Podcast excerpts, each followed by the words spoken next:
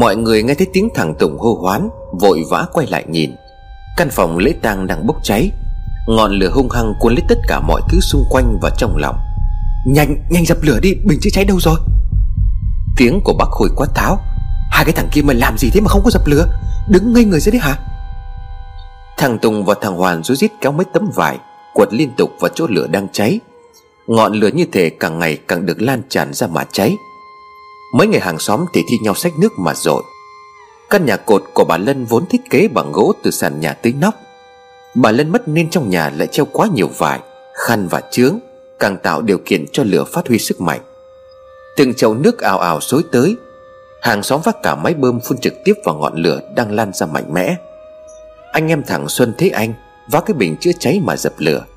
Thằng Xuân cố sức dập tắt ngọn lửa Đang ôm lấy chiếc quan tài của bà nội. Mặt mũi nó căng thẳng Bà ơi, cháu sẽ đưa bà ra. Cháu không để cho lửa làm bà đau đâu. Nó vừa làm vừa nói lại cầu trời thương cho bà nội nó.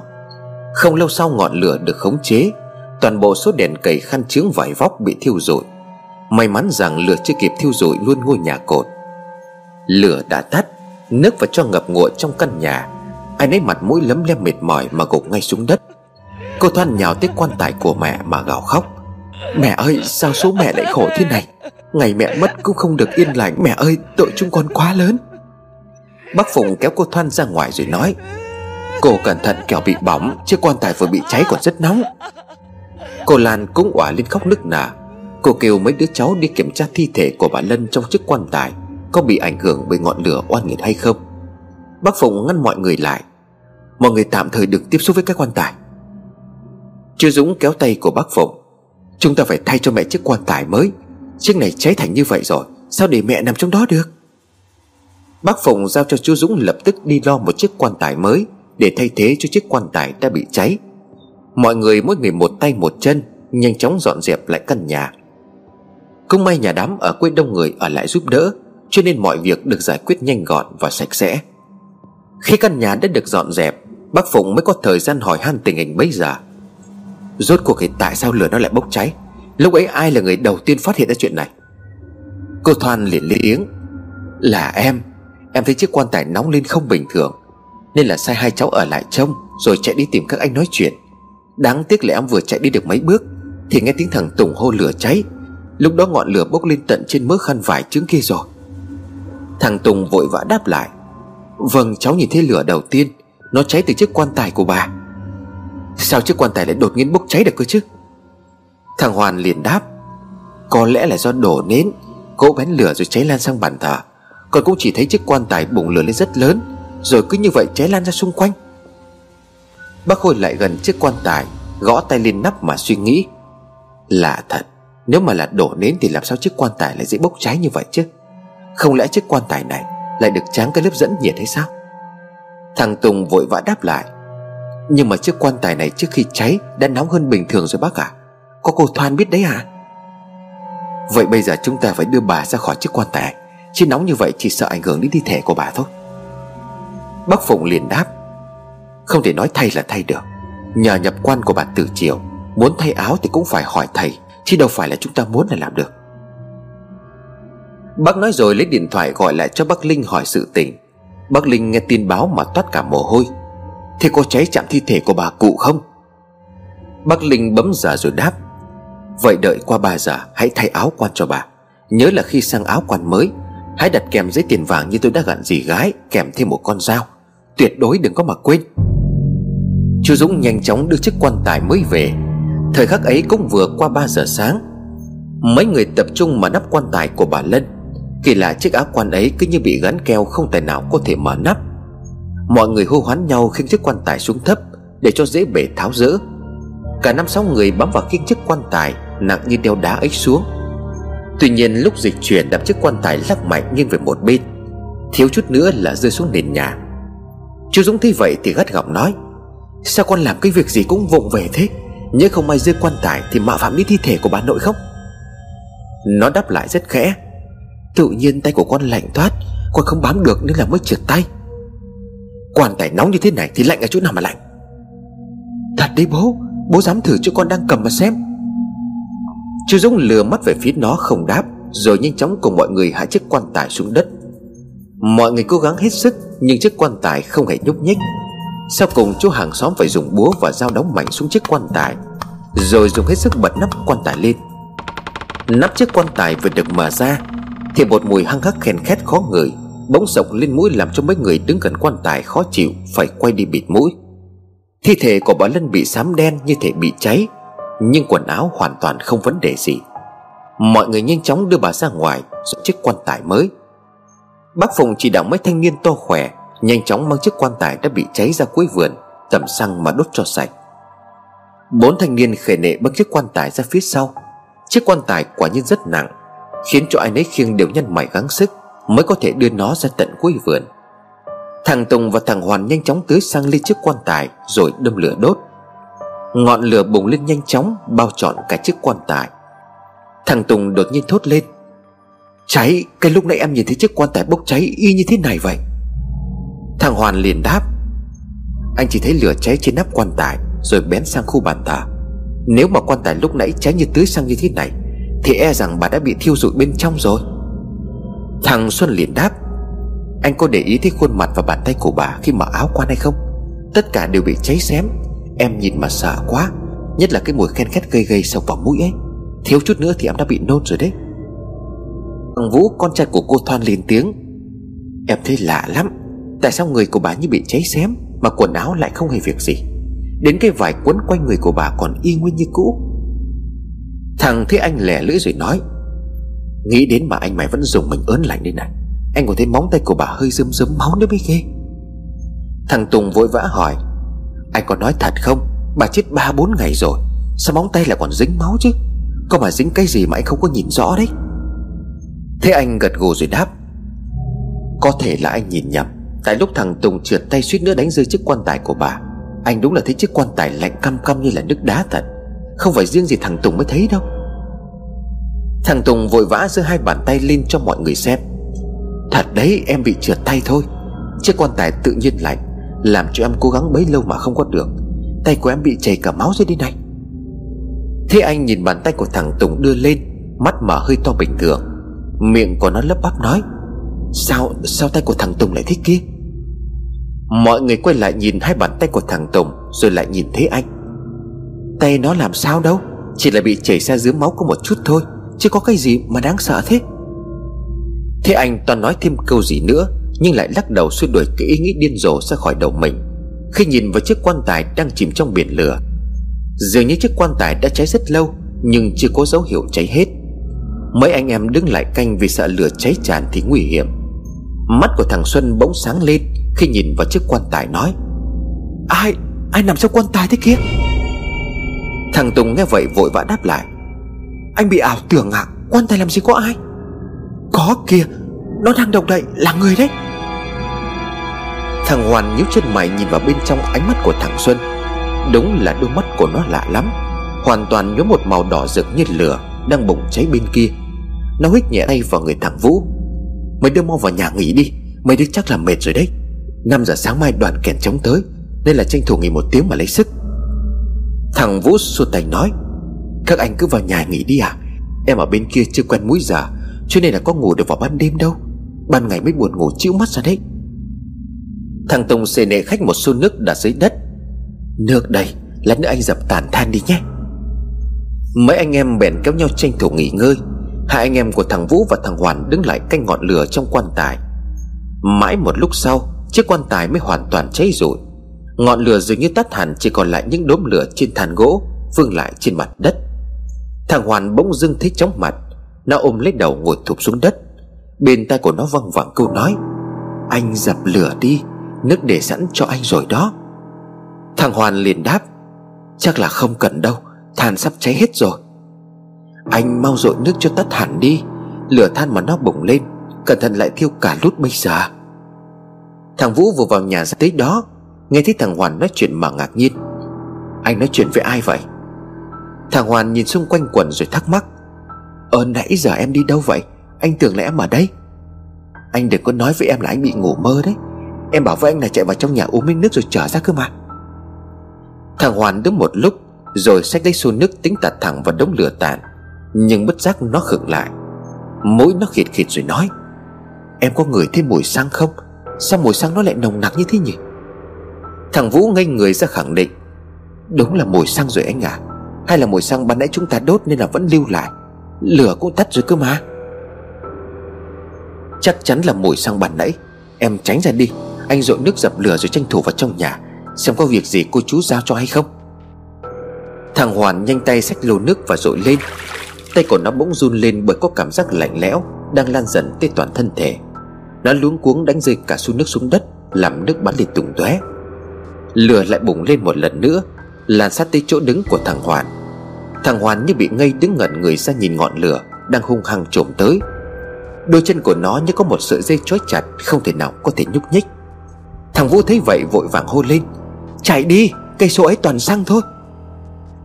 Thằng Hoàn rõ ràng nghe được từng câu từng chữ của thằng Vũ nói, Nhưng nó không thể chạy. Đôi chân của nó bị chôn tại chỗ, Mắt cứ nhìn chằm chằm vào ngọn lửa đang bốc cháy. Miệng của nó lắp bắp nói, Lửa là người, Cháy người là người. Lửa lan rất nhanh. Thằng Vũ nhanh trí lấy bao cát gần đó quật liên tục xuống đất, Rồi đổ chặn đường lan của lửa. Nó kéo thằng Hoàn chạy khỏi đó. Anh muốn chết à? Nếu không có bao cát ở đây, anh bị lửa nó thiêu rồi đấy. Sao thằng Tùng nó lại đưa sang cho chúng ta? Thằng Hoàn bây giờ mới hoàn hồn lại. Nó chỉ tay về phía ngọn lửa rồi nói, Là người ở trong lửa có người. Anh bị điên sao? Người ở đâu ra? Thiếu chút nữa anh mới là người bị lửa nó thiêu đó. Không, anh chắc chắn là nhìn thấy người ở trong đó. Anh không có nhìn nhầm đâu. Thằng Tùng đâu? Sang với nước mày không phân biệt được hay sao? Thằng Vũ tức giận lôi thằng Hoàn còn đang trong tình trạng kinh hoàng. Vào bên trong nhà tìm thằng Tùng nói phải trái. Hai thằng gặp ngay chú Dũng ra vườn. Lửa tắt chưa? Hai thằng vào trong nhà ăn bắt cháo gà lấy sức đi. Một tiếng nữa đoàn kèn chống tới nhà rồi đấy. Thằng Vũ hầm hầm rồi nói, Thằng Tùng nhà cậu đâu rồi?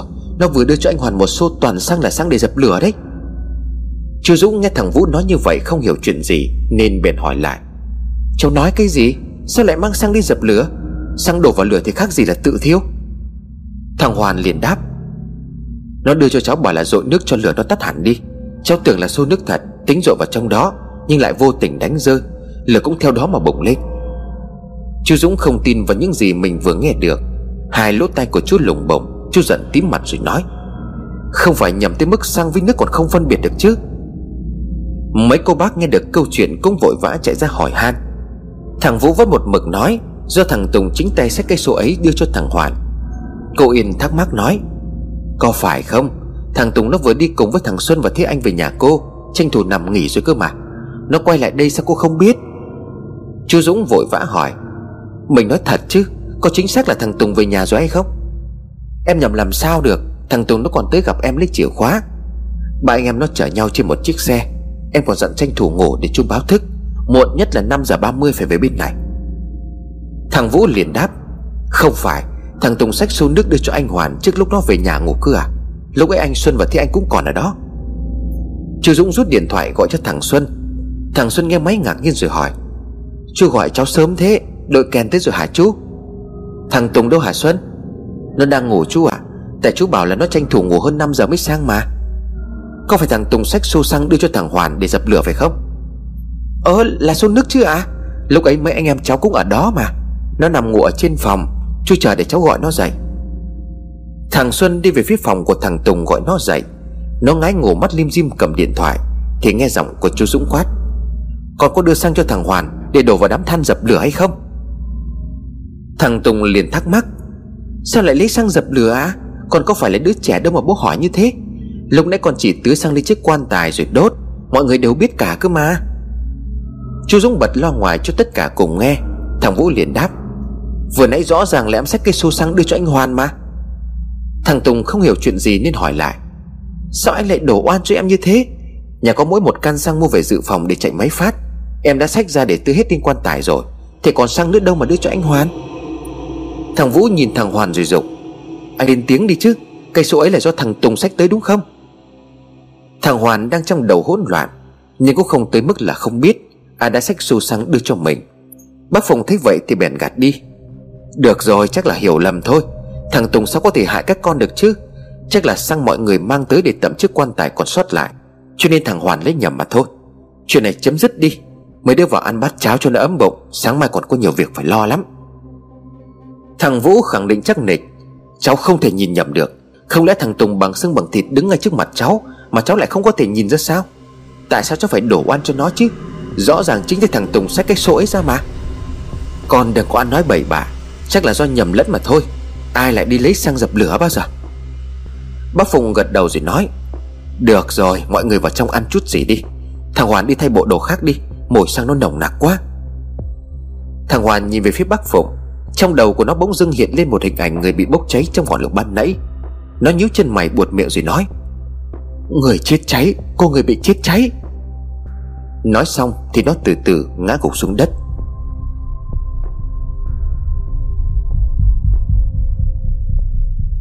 Nhà bà Lân từ đêm xảy ra bao nhiêu chuyện bất ngờ, Thằng Hoàn đột nhiên lại lăn đùng ra ngất lìm Làm cho cả nhà càng thêm rối ren. Bác Phùng sợ tái cả mặt vội vã hô mọi người đưa nó vào trong phòng. Bác Khôi nhanh tay bấm mạnh vào nhân trung của nó rồi hô, Mấy người tránh ra ngoài bớt đi, Để lấy chỗ cho thằng bé nó thả. Kiếm cái chai dầu ra đây bóp đầu cho nó tỉnh lại.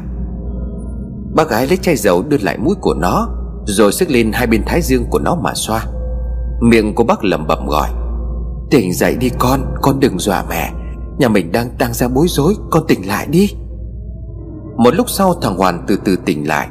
Nó mở mắt như người vô hồn nhìn lên trần nhà, Rồi khẽ nhích mép cười. Mẹ nó ngồi bên cạnh thấy biểu hiện của nó, Sợ tới tái mặt. Bà vỗ lên mái của nó mấy cái. Tỉnh táo lại con Con đừng làm cho mẹ sợ. Bà gái sợ dĩ sợ hãi như vậy, Bởi bác từng chứng kiến bà Lân từng nhếch mép cười Và đôi mắt nhìn vô hồn như vậy. Không hiểu sao lúc này thấy con trai của mình tỉnh lại nhếch mép cười. Cái hình ảnh ấy cứ luẩn quẩn trong đầu của bà, Không thể nào có thể xóa đi được. Hai hàm răng của thằng Hoàn bỗng nhiên nghiến chặt vào nhau. Mắt của nó mở trừng trừng, Nó đưa tay lên mặt mà nhéo mạnh. Móng tay của nó cào mặt tới dướm cả máu. Bác gái và bác Phụng vội vã giữ chặt lấy người của nó. Nó dấy mạnh đập tới mức cái chiếu trúc bật cả ra. Từng mảnh trúc theo sức đập của nó bắn tung tóe xuống sàn nhà. Cô Thoan nhìn thấy cảnh tượng ấy Mặt toàn thân bỗng gai lạnh. Cô kéo tay của thằng Vũ nói Anh Hoàn hình như là bị vong nhập rồi Còn mau lấy nước lạnh vào đây cho mẹ. Chúng ta cần rửa nước lạnh cho nó tỉnh lại Để cái vong kia nó thoát ra. Cô Lan từ bên ngoài bưng bát cháo nóng Để tính vào cho thằng Hoàn ăn lót dạ Chứng kiến cái cảnh nó đang vẫy vòng trên giường Mà hốt hoảng đánh rơi cả tô cháo nóng xuống đất. Cô liền lắp bắp nói Chuyện, chuyện gì vậy? Sao thằng Hoàn nó lại thế kia? Bác Phùng liền hô lớn, Mau lấy cái dây trói nó lại đi, Nó đang bị mất bình tĩnh, Nó không nghe hiểu chúng ta nói cái gì đâu. Bác vừa nói dứt lời, Nó như hàm răng nhằm trúng tay của bác mà cắn mạnh Nó vừa cắn vừa phát ra những âm thanh gừ gừ trong họng. Bác Phùng đau tới tái cả mặt, Thằng Vũ lấy khăn lạnh ốp lên mặt của thằng Hoàn. Thằng Hoàn dùng mình một cái rồi ngồi bật dậy, Nó đảo mắt nhìn xung quanh rồi liền hỏi, Bà đâu rồi mẹ? Bác gái nghe nó hỏi mà sừng sốt con tỉnh táo lại chưa? Sao con lại hỏi như thế? Mà lúc nãy con bị làm sao vậy? Sao con lại cắn bố Nó nhìn bác Phùng đang ôm cánh tay dướm máu Còn in dấu răng của nó Mà không khỏi thắc mắc. Nó ôm đầu một cách đau đớn rồi nằm gục xuống giường. Máu, máu, sao có nhiều máu thế? Bác Phùng vỗ tay lên lưng của nó rồi nói Con tỉnh táo lại đi Bố không có sao đâu Chỉ dướng máu một chút thôi. Bố biết là con không có cố ý. Nó từ từ ngẩng mặt lên quay sang bảo thằng Vũ.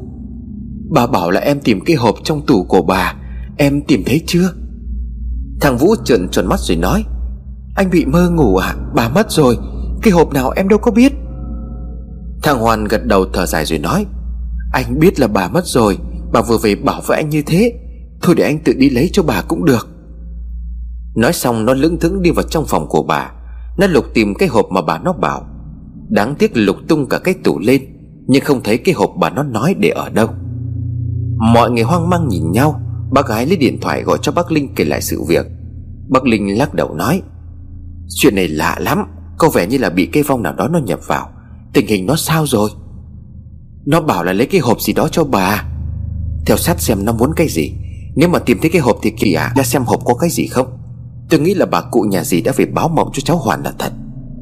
Nhưng mà hành động của nó rất là kỳ lạ. Nó kiểu như là phát điên lên đấy. Cứ theo dõi nó xem sao. Có thể là bị vong nhập rồi. Dì vẫn không thể tìm hiểu được trong nội tộc Có ai mới mất chưa được cải táng hay sao?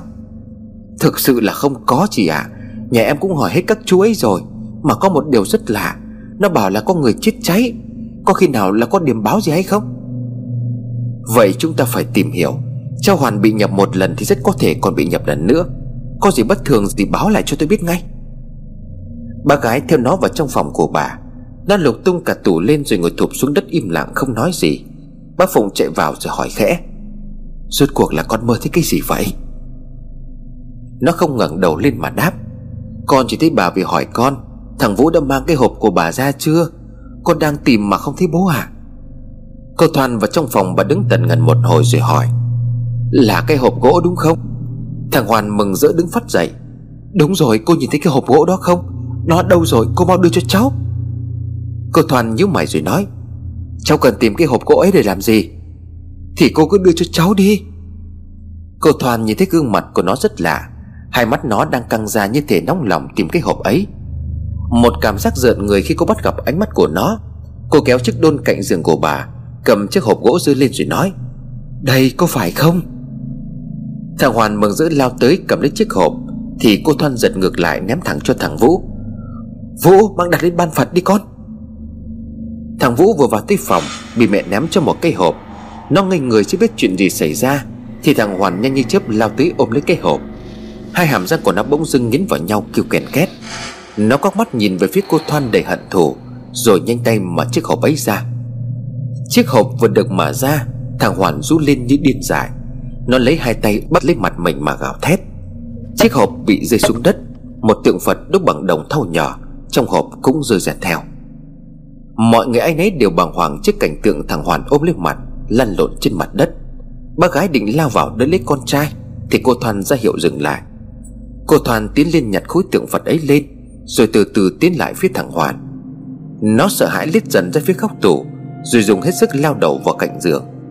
Bác Phúc vội vã lao người về phía cạnh giường đỡ đầu cho thằng Hoàn. Nó lao mạnh tới mức làm cho bác Phụng cũng bị đau tới trắng bệch cả mặt. Cô Thoan liền thét lên. Anh giữ chặt thằng Hoàn lại cho em. Nó bị vong nhập rồi đấy. Cẩn thận không nó làm hại thằng bé. Bác Phùng ghi chặt nó xuống đất. Cô Thoan cầm khối tượng Phật đúc ấy lên, Tiến đến trước mặt của nó mà nói.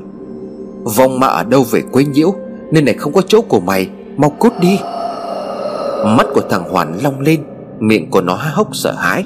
Nó dãy rụa rồi từ từ ngất lịm. Bác gái chứng kiến cảnh tượng ấy, Sốc không nói nên lời. Thằng Vũ chạy ảo vào bên trong, Giúp bác Phụng đỡ lấy thằng Hoàn lên giường. Nó liền hỏi mẹ, Sao mẹ biết làm mấy cây này? Mà sao mẹ biết anh Hoàn bị nhập Cô Thoan lắc đầu nói, Mẹ không biết, chiếc hộp này là của bà nội con. Dặn mẹ trước lúc bà mất. Bà nói ngày bà mất chắc chắn có ma quỷ về để quấy nhiễu, Cho nên dặn mẹ giấu cái hộp này đi, Rồi lén bỏ tượng Phật vào trong đó. Hôm trước mẹ có nói với thầy Pháp, Cho nên là thầy dặn mẹ giữ kín chuyện này, Không được nói lộ ra ngoài. Bác gái nghe thấy vậy thì bỗng hoang mang.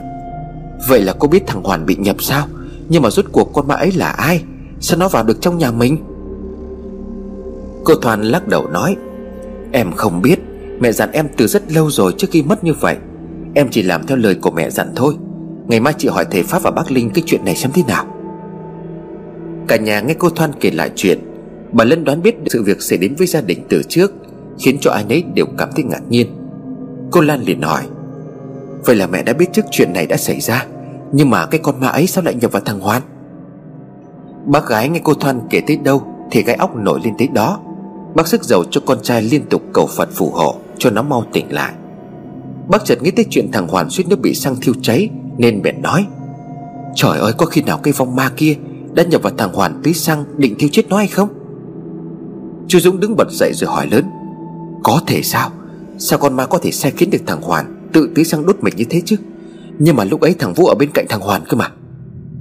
Thằng Vũ nhớ ra chuyện lúc bấy giờ Thì bèn nói, Lúc ấy cháu là người ở bên cạnh anh Hoàn, Nhưng mà cháu vào bên trong nhà lấy nước uống Phải tầm 7-8 phút mới trở ra. Lúc ra tới nơi, Cháu thấy anh ấy đang ngồi xổm trên đất nói chuyện một mình. Cháu gọi anh ấy còn ngơ ngác. Bác gái òa lên khóc rồi nói, Trời ơi, Hoàn ơi là Hoàn, Con có làm gì nên tội đâu, Mà sao ma quỷ nó lại ám con như thế? Bác nói với bác Phụng, Mình mau gọi điện cho thầy hỏi han chuyện này đi. Nếu mà cần thiết ngày mai chúng ta phải làm lễ trừ tà. Bác Khôi liền phản đối, Nhà đang có tang như thế này Thì trừ ma cái gì mà trừ? Bác không sợ quan khách người ta cười vào mặt cho hay sao? Nhưng mà nếu có ma thì phải trừ. Còn chú không bị ma ám thì chú không sợ. Còn tôi bị biến thành nông nỗi này thì tôi phải làm. Thì làm cho chắc ăn còn hơn là vì thể diện, mọi người gặp nguy hiểm. Mà không biết chừng đám cháy này Là do con ma đó gây ra cũng nên. Thằng Hoàn lúc bấy giờ tỉnh lại, Nó mở mắt chậm rãi nhìn cả nhà, Rồi thiêu thảo hỏi, Có cái chuyện gì vậy ạ? À? Sao mọi người lại ở cả đây? Thằng Vũ đứng bên cạnh giường chỉ vào mặt mình rồi hỏi, Anh có biết em là ai không? Thằng Hoàn nhắc đôi mắt lại rồi đáp, Chú đừng có đùa anh nữa. Thằng Vũ gật gù nói, Đúng, đây mới là anh Hoàn. Thế cái chuyện từ nãy đến giờ anh có nhớ gì không? Thằng Hoàn đưa tay lên sờ má của mình suýt xoa rồi nói, Sao mặt con lại xót thế này? Bác gái nhìn con trai phản ứng như vậy Đang tính giải thích, Thì tiếng nói từ phía cửa phòng ngăn bác gái lại. Cậu vừa bị vong nhập Mọi người nhìn ra thi thể Pháp đến từ bao giờ. Thầy gật đầu chào cả nhà rồi đáp, Có vẻ như là không có tôi, Mọi chuyện vẫn ổn cả. Bác Khôi và bác Phụng mời thầy Pháp ra ngồi bàn nói chuyện. Thầy chậm rãi nói Tôi nhận được điện thoại của cô Thoan, Sang nhà ngay. Dù sao thì trời cũng sắp sáng rồi. Chuyện là thế nào, Mọi người kể tường tận cho tôi nghe có được không? Bác Phùng bác Khôi và chú Dũng thanh nhau kể lại, Chuyện mấy tiếng đồng hồ hỗn loạn tại đám tang như thế nào. Từ chuyện cháy quan tài cho tới chuyện thằng Hoàn bị ma nhập. Thầy ngồi nghe không nói năng gì cả. Dường như thầy đang suy nghĩ điều gì đó mà không thể nghĩ ra. Mấy anh em bác Phùng nóng ruột, Nhưng không ai dám lên tiếng hỏi thầy. Phải một lúc lâu sau thì mới chậm chậm nói. Dường như là trong ngôi nhà này có một vong ma nào đó ẩn náu. Tôi làm nghề này bao nhiêu năm, Chứ không phải là một hai ngày. Nhưng mà thực sự tôi không thể thấy được chuyện bất thường gì đang diễn ra ở đây. Người chết thì đã chết, Muốn biết rõ chân tướng có lẽ là phải hỏi bà Lân mới được. Bác Khôi nghe vậy thì sửng sốt nói, Mẹ tôi chết rồi thì làm sao mà hỏi được? Thầy gật đầu rồi đáp, Bà ấy còn sống thì sẽ không có chuyện. Bà ấy chết rồi thì mọi chuyện mới xảy ra. Vòng ma này vốn tìm được cái hộp gỗ. Vậy mang cái hộp gỗ đó ra đây Để chúng ta cùng tìm hiểu. Cô Thoan nghe thấy thầy nói như vậy Thì vội vã tái mặt nói. Nhưng mà thưa thầy, chiếc hộp gỗ của mẹ con, Ngoài mấy đồ trang sức vàng ròng ra Thì không có gì khác cả. Chính tay con đã cất hết đi rồi. Thầy gật cô rồi đáp. Cô mang hết số vòng vàng ấy ra đây cho tôi xem. Biết đâu cái số vòng vàng đó biết nói. Cô Thoan nhìn sang phía các anh của mình rồi hỏi ý kiến. Bác Phụng liền đáp Cô mau đi lấy hết đồ trang sức của bà ra đây. Cô Thoan vội vã đứng dậy Mà chiếc tủ bên cạnh bàn thờ, Lấy ra một cái bọc mang ra bàn. Từng chiếc vòng tay di chuyển vào bông tai, Được đổ ra chiếc khay ngay trước mặt của tất cả mọi người. Thực ra nếu gom lại tất cả số vàng trang sức ấy, Thì ước chừng được vài cây vàng. Số vàng ấy không phải là nhiều nhận gì So với một số người giàu có như bà Lân. Thầy nhìn qua một lượt số vàng ấy Rồi ra hiệu cho cô Thoan cất đi. Bác Khôi liền hỏi, Thầy có thấy điều gì không à Đơn giản nó thầy là đồ trang sức mẹ tôi dùng khi còn sống, Hầu như là đồ con cháu mua tặng bà. Thầy gật gù rồi đáp, Cũng không có điều gì lạ, Nhưng mà tại sao cái vong ma kia Lại muốn lấy cái hộp đó? Nếu mà đơn giản nó chỉ chứa mấy đồ trang sức thường ngày của bà Lân, Mọi người không thấy thắc mắc hay sao? Bác gái lúc bây giờ mới ở trong nhà bước ra cùng với thằng Hoàn. Thằng Hoàn mặt mũi chảy xước do tay của mình tự cào.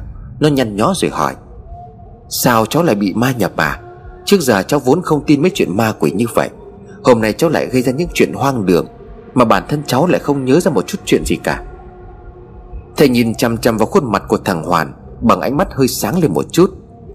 Cháu có nhớ lúc cháu hoàn toàn mất kiểm soát ấy, Có hình ảnh của ai đó Hay là giọng nói nào còn lưu lại trong trí nhớ của cháu không? Thằng Hoàn suy nghĩ một lúc rồi đáp Lúc cháu ở góc vườn thì nghe thấy tiếng của thằng Tùng, Dục cháu mau dập lửa. Lửa bùng cháy cả lên, Cháu nhìn thấy có người ở bên trong đó. Là một người đàn ông đang dãy ruộng trong đống lửa. Cháu sợ tới không thể nhấc chân lên được. Cháu có còn thấy gì nữa không? Cháu thoáng thấy bố cháu, Rồi lửa bùng lên trên đầu của bố cháu. Cháu thấy như vậy rồi liền đi. Thầy hít một hơi thật dài, Nhìn về phía bác Phụng rồi lạnh hoàn Gương mặt của nó đang căng cứng vì căng thẳng. Thầy thở dài chậm rãi rồi nói, Chỉ e là lửa sắp bùng lên thật rồi. Bác phùng nghe thấy như vậy thì liền lo lắng lắm. Bác vội vàng hỏi thầy Thầy phát hiện ra điều gì có phải không ạ? À? Lửa bùng lên là ý gì à Thầy liền đáp, Có một thứ tôi không biết là nói ra, Mọi người có tin hay không? Bởi từ lâu lắm rồi, Tôi cũng chỉ nghe các thầy kể lại, Chứ bản thân tôi thì chưa gặp bao giờ. Cái thứ này nó khủng khiếp vô cùng. Nó có thể xóa sổ cả một dòng họ. Thầy của tôi nói Nó được gọi là trùng lửa. Khuôn mặt hoang mang của mọi người lộ rõ Sau khi thầy nói tới trùng lửa. Vẻ mặt của cô Lan lộ rõ vẻ sợ sệt. Trùng lửa ư? Mẹ đã nhắc mấy lần tới trùng lửa rồi đấy. Vậy rốt cuộc nó là cái gì? Thầy Pháp liền nói, Nó là cái gì tôi cũng không rõ. Theo như thầy tôi kể, Nó sẽ thiêu cháy tất cả Nhấn chìm tất cả những thứ nó thù hận ở trong biển lửa. Nó từ từ hoặc là đồng loạt tấn công vào gia đình nào đó, Thiêu cháy toàn bộ bọn họ. Đã có những gia đình bị nó thiêu cháy rồi tất cả chỉ trong một đêm. Tuy nhiên lại có gia đình bị nó giết dần dần. Nó sẽ lần lượt giết từng người một, Để những người thân phải đau đớn mà không tìm cách cứu chữa bản thân. Nó là trùng lửa, Dùng lửa để giết người. Bác gái mặt cắt không còn giọt máu nói, Vậy tóm lại nó là cái gì? Làm sao chúng ta có thể khống chế được nó? Thầy phải có cách gì đó chứ à Bác Phụng chấn an của vợ. Mình hãy bình tĩnh lại đi. Trước giờ tôi chỉ nghe người ta nói đến trùng tang mà thôi. Vậy cái này nó cũng là trùng, Thì có cách giải đúng không thầy? Thầy gật đầu rồi nói, Cái gì cũng có thể giải được, Nhưng mà như trùng tang Thì ta có thể tìm người mất phạm trùng, Rồi nhốt phong ấy lại là xong. Cái trùng này nó giống với trùng tang liên táng nhưng mà cái khó chúng ta không biết vong nào nhập trùng lửa Để mà can thiệp nó cả. Cô Thoàn ngồi nghe nãy giờ mới lên tiếng nói, Mẹ tôi còn sống từng nhắc tới trùng lửa mấy lần. Có lần tôi thấy mẹ tôi ngồi bần thần. Tôi mới hỏi thì bà ấy nói chuyện này không liên quan tới con gái. Chỉ có con trai mới giúp được mà thôi. Vậy ý của bà muốn ám chỉ các anh của tôi có thể giải được trùng phải không thầy? Thầy lắc đầu rồi đáp, Chỉ e là các con trai của bà Sẽ gặp đại họa khó tránh, Giống như trùng tăng liên táng. Bác gái là lo lắng nhất, Bởi con trai của bác vừa suýt nữa bị lửa thiêu, Nếu thằng Vũ không kịp thời ngăn cản. Thằng Hoàn khi nấy buột miệng nói có người chết cháy, Hơn nữa đó chỉ đích danh lửa cháy trên đầu của bác Phụng. Bác chắp tay lại thầy rồi nói, Con lại thầy Thầy đức sâu tài cao, Thầy mong nghĩ cách giúp gia đình chúng con. Tiếc là bản thân tôi, Cũng chưa nắm rõ rốt cuộc nó là cái gì. Nó sẽ ra tay như thế nào? Tôi cần xác định được người nào đã chết mà phạm vào gia trùng trong dòng tộc gia chủ trước đây. Bác Phụng liền đáp, Quả thực là chúng tôi đã tìm kiếm tất cả rồi, Không hề có ai trong dòng tộc nội qua đời cả. Có hay chăng là mẹ tôi vẫn còn nằm trong quan tài kia, Chưa có được chôn cất mà thôi? Bà cụ mất là công thiên di, Không hề có phạm trùng. Vậy không có người chết phạm trùng Sẽ không bị trùng táng đúng không thầy? Nhưng mà tôi thấy rõ ràng, Gia đình có báo phạm trùng Chẳng lẽ lại là sai? Nếu mà không xác định được người nào mất, Thì tôi e rằng chúng ta không thể giải được. Trùng tăng thì đơn giản, Chứ mà trùng tăng liên táng thì quả thật là rất đáng sợ. Chưa nói đến cái trùng lửa Mà gia đình đang gặp phải. Mọi người ai nấy đều cảm thấy lo lắng. Ba anh em thằng Xuân thấy anh và thằng Tùng Cũng vừa sang tới nơi. Ba đưa vào bên trong chào thầy, Rồi kéo nhau đi tranh thủ ăn sáng. Thầy nhìn theo bóng của ba thằng bước đi Mà ánh mắt thâm trầm khó hiểu. Ba gái rất tinh ý nhận ra sự thay đổi liên tục của thầy, Thì lên tiếng liền hỏi. Con vừa thấy hình như là thầy có điều gì đó băn khoăn, Thầy có thể nói cho chúng con biết được không ạ? À? Thầy lắc đầu rồi nói.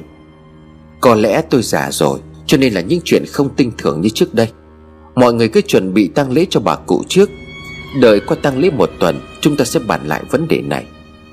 Bác Phụng hơi lưỡng lự rồi nói. Nhưng mà thằng Hoàn đêm qua, Bị vong nó nhập nổi điên cả rồi. Chẳng hay là thầy có cách nào không à Thầy liền đáp lại, Nhà có người mới mất âm khí nặng thế này Mọi người lại thức đêm hôm mệt mỏi, Chẳng trách vòng dễ tác oai tác quái như vậy. Tôi sẽ cho cậu ấy lá bùa trừ ma, Cậu nhớ mang đi đốt rồi uống sạch cho tôi. Thầy nói rồi rút trong túi ra một màu giấy tam giác màu đỏ, Có viết vài chữ lên đó rồi đưa cho nó. Thằng Hoàn nhìn thấy thầy vẽ lá bùa mà hơi nhăn nhó, Nó vốn trước này chẳng tin vào mấy chuyện ma quỷ cho lắm. Nhưng sự việc đêm qua làm cho nó có một suy nghĩ khác. Nó dường như bắt đầu cảm thấy sợ thế giới bên kia, Mà nó không hề nhìn thấy. Nhất là chúng nó suýt nước tự đổ sang lên người Mà thiêu chính bản thân mình. Nó nhận lấy lá bùa từ tay của thầy Pháp, Vần về móng tay lên góc của lá bùa. Bác gái liền rộng, Con mau nghe lời của thầy dặn, Nếu không muốn cái vong kia tiếp tục quấy phá con. Nó chần chừ một lúc rồi cũng đứng dậy, Đi kiếm cái bật lửa đốt lá bùa ấy. Ngọn lửa bùng lên bén sang lá bùa, Lại chuyển sang màu xanh kỳ lạ. Nó chớp mắt nhìn lại, cái lá bùa ấy đã cháy rồi, Chỉ còn lại miếng cho mỏng manh Đang rơi trên khay inox. Nó gạt suốt cho ấy vào trong một cốc nước và lắc nhẹ. Cốc nước lập tức chuyển thành màu xám cho. Nó lại nhìn cốc nước mà cảm thấy ghê người, Nhưng mẹ nó liền dục Uống đi con, nhất định phải uống hết. Nó hơi nhăn mặt mũi lại rồi nói, Có tác dụng thật không mẹ? Con thấy lợm giọng quá. Bác gái liền nói, Con uống một hơi hết sạch đi, Rồi mẹ làm cho con bát mì để ăn cho đẻ xuống. Nó lấy một cái tay bịt mũi lại, Nhắm mắt để uống cái thứ nước hỏa cho ấy xuống bụng. Cảm giác nước vừa đi qua cuống họng Lại muốn trào trở ra, Làm cho nó khó chịu tới chảy cả nước mắt. Bà gái vỗ lấy lưng của nó vài cái động viên. Được rồi, cố lên, Hớp tỏ nữa là hết. Ngày trước mẹ bị bệnh, Bác Linh còn làm mẹo lấy một con run đất Tán nhuyễn hỏa với nước. Mà mẹ vẫn còn uống được. Trên cái màu giấy đốt thành cho này, Có cái gì đâu mà con phải sợ. Na phòng mang trượt má lên nuốt một hớp thật to. Cả cốc nước yên vị trôi xuống dạ dày. Bà gái thấy nó uống nguyên một cốc nước, Rồi mới rời đi bê cho nó một bát mì gà, Để cho nó ăn đẻ cốc nước kia xuống. Thằng Vũ bây giờ ăn sáng xong ra bàn ngồi, Nó liền hỏi, Anh thấy tỉnh táo chưa? Còn nhớ lại chuyện đêm qua là cái chuyện gì không? Thằng Hoàn lắc đầu nói, Anh không nhớ gì cả. Mà cũng không nhìn thấy cái gì cả. Chỉ là lúc nhìn thấy ánh lửa, Anh lại cứ hình dung ra cảnh một người đang nhảy múa ở trong đó. Lửa bao quanh người đó nhìn rất sợ. Hằng Vũ liền đáp lại, Em ở bên kia cũng không thấy ma bao giờ, Bên ấy cũng không có thể cúng như ở Việt Nam. Nhưng mà cái Ngọc Anh có quen một anh bạn giỏi về tâm linh lắm, Anh ấy hay hỗ trợ cảnh sát phá án. Thằng Hoàn nhíu mày nói, Bên Tây mà cũng mê tín thế sao? Không hẳn là mê tín anh à là dạng người ta nghiên cứu về kinh dịch ấy. Nó là khoa học chứ không phải là mê tín dị đoan như ở Việt Nam. Thằng Hoàn gật gù. Anh lần đầu tiên nghe tới cái kinh dịch ấy. Vậy hôm nào anh sang nhà em du lịch đi. Em bảo Ngọc Anh giới thiệu cho anh quen người đó. Anh ấy còn thôi miên được nữa. Biết cách khơi dậy lại giấc mơ của anh. Nói chung là anh ấy rất giỏi. Không giống như thầy Pháp mà các bác mời đến đây đâu. Em thấy ông thầy này cứ sao sao vậy. Toàn kiểu nói dựa, Nói không rõ ràng gì cả. Em không có tin đâu. Vậy chú giải thích sao về cái chuyện anh nổi loạn đêm qua? Thằng Vũ gái đầu rồi nói, Cái đó em không rõ, Thì em cũng nói là không bao giờ rồi mà.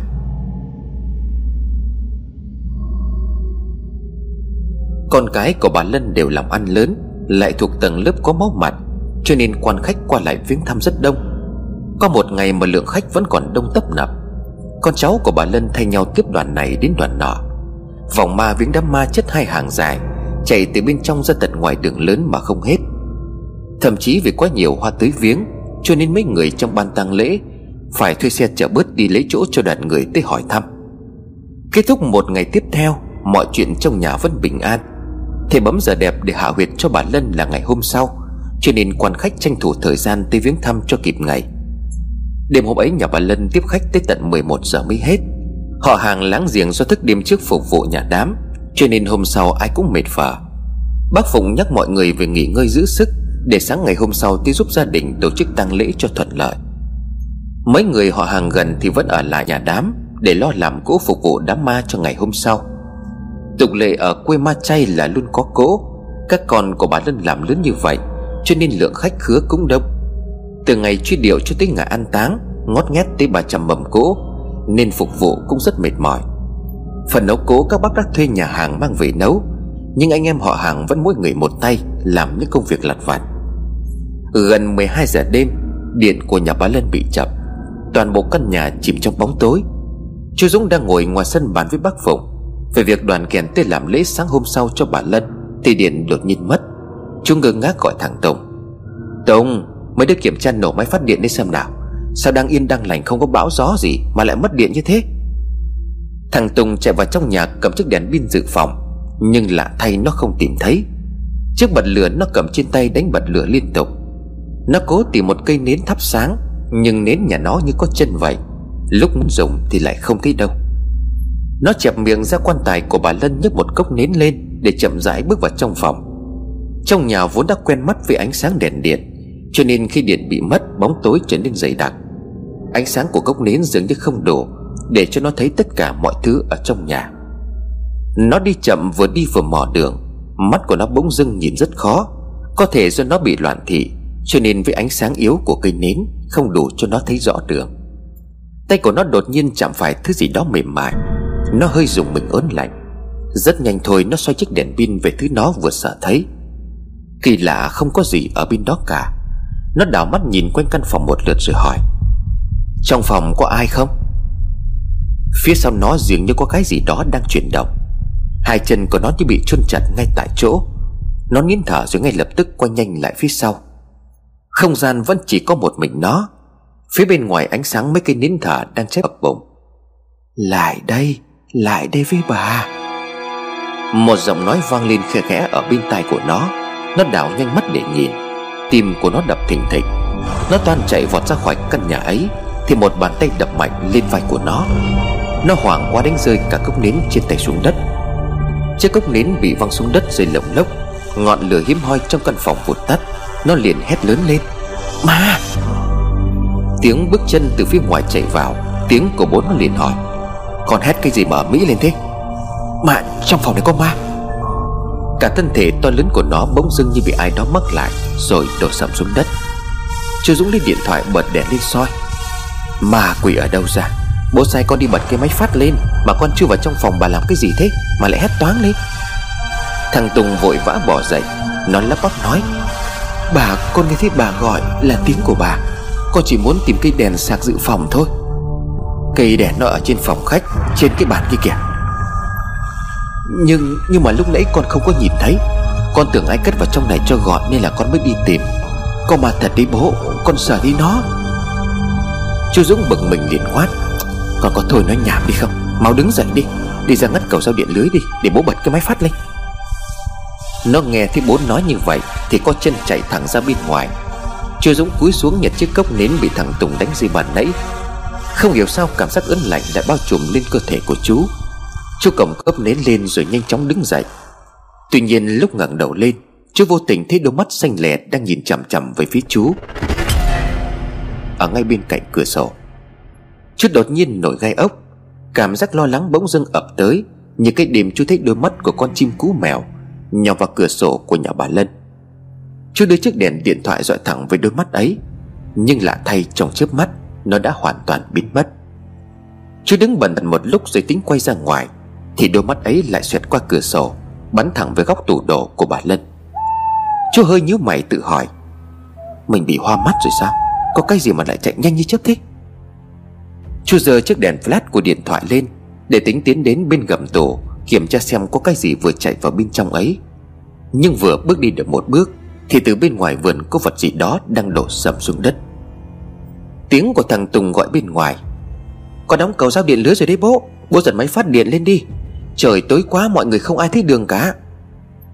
Chú Dũng bỏ ý định đi tìm cái thứ vừa vọt qua từ cửa sổ vào bên trong nhà, Rồi cái gót đi thẳng ra căn phòng Đang đặt máy phát điện.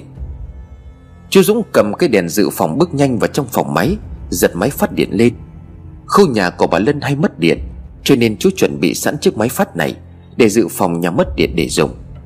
Ở khu này người ta dùng máy dầu là nhiều, Nhưng chú lại sắm một chiếc máy chạy xăng Để hạn chế tiếng ồn. Chú Dũng cầm sợi dây để giật máy phát điện, Nhưng lại cẩn thận hỏi lại. Tùng đã ngắt cầu giao điện lưới chứ con? Thằng Tùng liền đáp lại. Con ngắt rồi đó bố, Con cũng đóng cầu ra máy phát điện rồi, Bố giật nổ đi. Vậy thì con xuống đi, Bố giật máy đi này.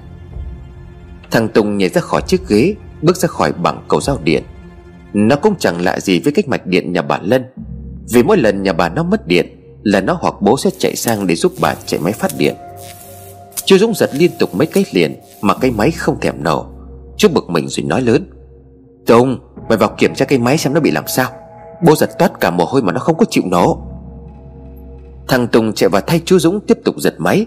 Nó nhăn nhó nói, Sao cái máy nó lại hỏng lúc này chứ? Bác Khôi ngó đầu vào liền hỏi, Hay là máy nó hết xăng, Dầu máy đổ đầy chưa? Thằng Tùng liền đáp lại, Tay của cháu đổ đầy xăng vào máy mà bác. Nguyên một can 5 lít luôn đấy. Còn dầu máy thì không thể cạn nhanh như vậy được, Vì bố cháu mới thay mà. Vậy thì kiểm tra lại đi, Mất điện nó nóng quá, Lại tối thui như thế này. Bác Khôi dì dầm vài câu rồi đi ra ngoài ngõ, Để ngóng cơn gió bởi trong căn nhà căng bạt nên rất nóng. Chú Dũng và thằng Tùng loay hoay một lúc, Mà chiếc máy phát cứ nằm im không chịu nổ. Thằng Xuân dắt hẳn chiếc xe máy nổ lên ánh sáng từ chiếc đèn, Để chiếu lại khu vực sân và trong gian nhà chính. Cô Lan và cô Thoan vẫn đang ngồi bên linh cữu của bà Lân. Con Thương và con Thùy là con gái của cô Lan Ra ngồi bên cạnh mẹ mà nhăn nhó.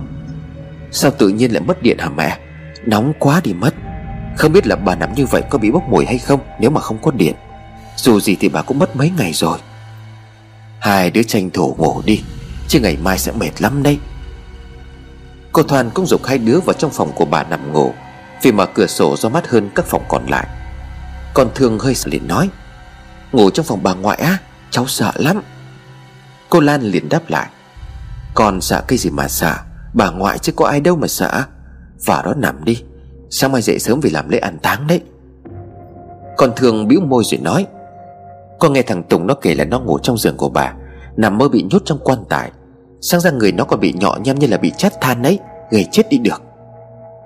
Con Thủy cũng nói thêm với lại hôm qua anh Hoàn bị ma nhập nữa, Biết đâu tụi con yếu bóng vía, Lại bị con ma kia nó nhập thì làm sao? Cô Thoan liền đáp lại. Hai cái con bé này vơ vẩn thật. Không ngủ trong phòng của bà Thì hai đứa sang nhà cậu Dũng mà tranh thủ ngủ đi. Thằng Vũ ở bên ngoài và trong nhà, Nghe thấy chuyện của hai đứa em sợ ma, Thì bèn phụ họa thêm. Ngày xưa bà ngoại còn kể cái chuyện ma nó bắt người nhốt trong tủ nữa cơ. Cả nhà đi mà tìm không có thấy. Lúc tìm ra thì người đó tự cắn thịt của mình. Rồi chảy máu mà chết. Khiếp quá, anh Vũ nói kể chết đi được ấy. Thôi, tụi con chả ngủ nữa đâu, Tụi con ngồi đây với mẹ. Thằng Vũ nha hàm răng trắng đẹp như bắp, Giả vờ hù dọa hai đứa em, Rồi lững thững bước vào trong phòng của bà. Mấy đứa không ngủ thì anh ngủ, Đêm của anh thức trắng rồi, Nay mắt không mở được nữa rồi.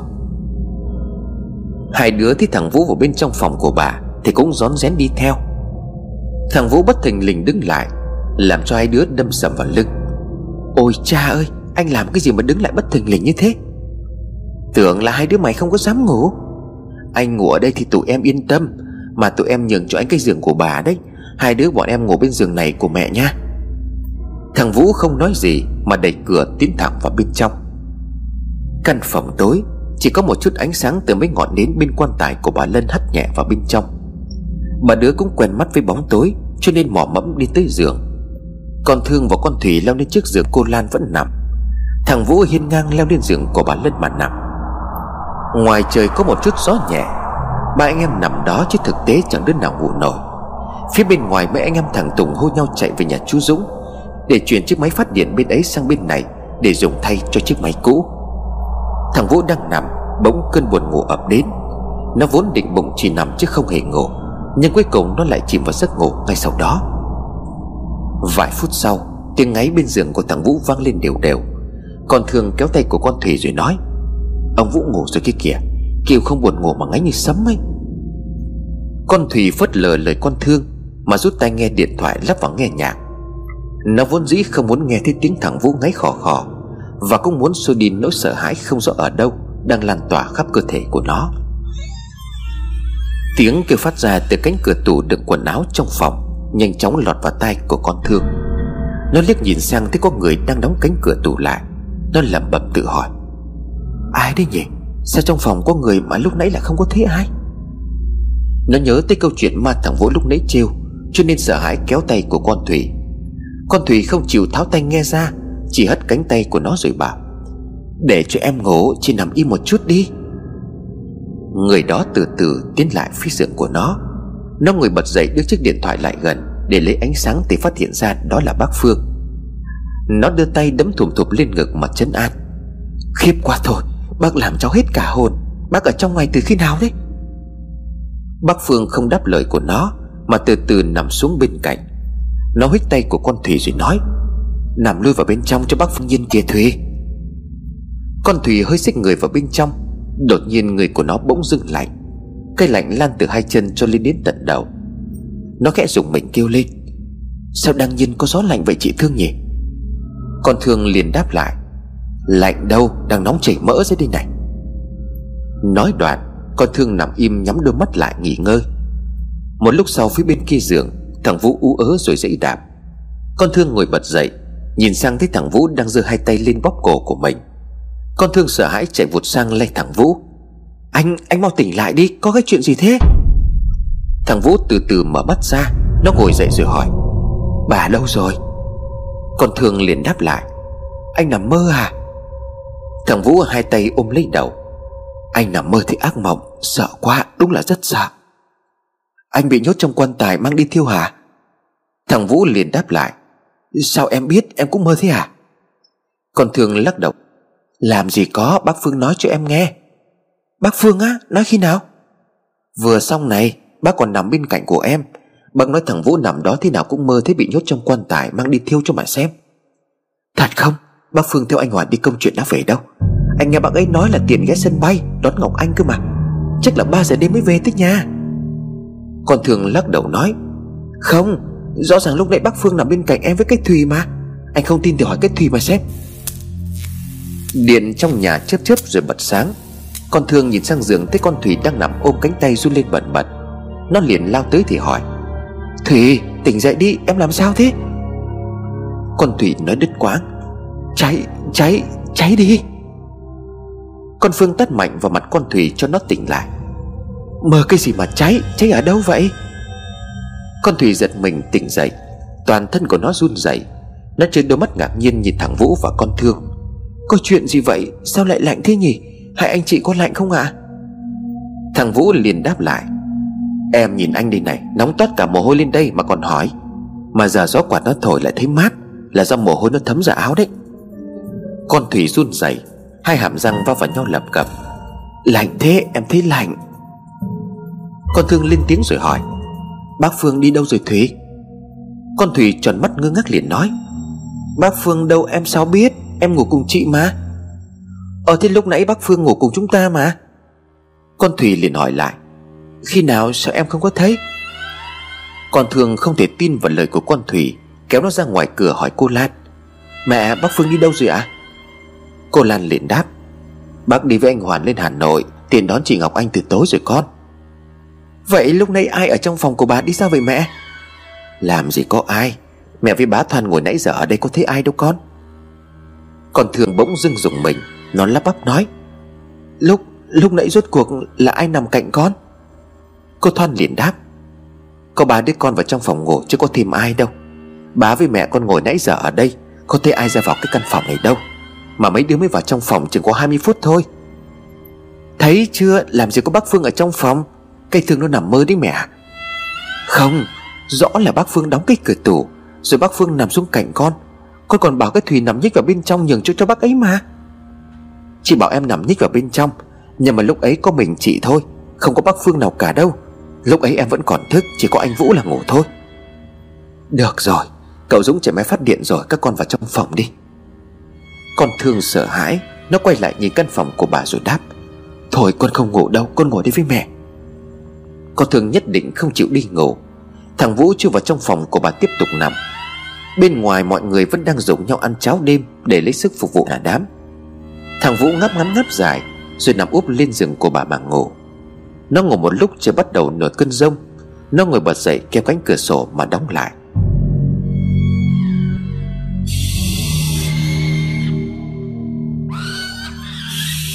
Tiếng con chim cú vang lên ngay cánh cửa sổ, Làm cho thằng Vũ giật bắn cả người. Nó đào mắt nhìn xem cái tiếng kêu ấy phát ra từ góc nào, Nhưng hoàn toàn không thấy. Gió cuộn vù vù, Thằng Vũ nhanh tay đóng sập cánh cửa lại. Nó nằm miên man nghĩ tới tiếng con cú kêu bản nãy, Nhưng lại nhanh chóng chìm vào giấc ngủ.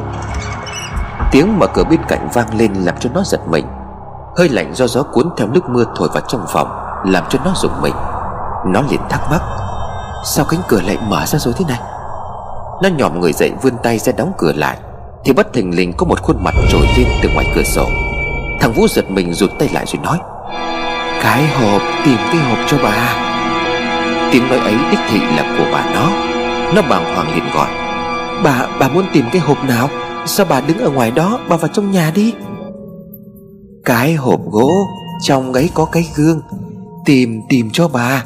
Nhanh lên tìm cho bà. Bà Lân cứ lặp đi lặp lại câu nói ấy Khiến cho nó hoang mang. Chiếc hộp gỗ bà đựng trang sức có đúng không ạ? Tìm đi tìm ngay cho bà. Trước 12 giờ đêm ngày kia Cháu phải tìm bằng được nó. Mẹ cháu cất đi cho bà rồi mà. Cháu bảo mẹ cháu đưa cho bà. Chiếc gương, tìm chiếc gương. Không tìm được thì cả nhà gặp hỏa Lửa sẽ cháy. Cháu tìm bằng được cho bà. Bà ơi, bà mau vào trong nhà đi. Mưa lạnh lắm. Bà vào nhà rồi từ từ nói. Bà muốn tìm gì cháu sẽ tìm cho bà. Không được, Bà không thể vào nhà được. Bà đi đây. Cháu phải tìm cái hộp có cái gương cho bà. Nhớ đấy. Bà nó nói xong thì hai hốc mắt bỗng bị đốt cháy.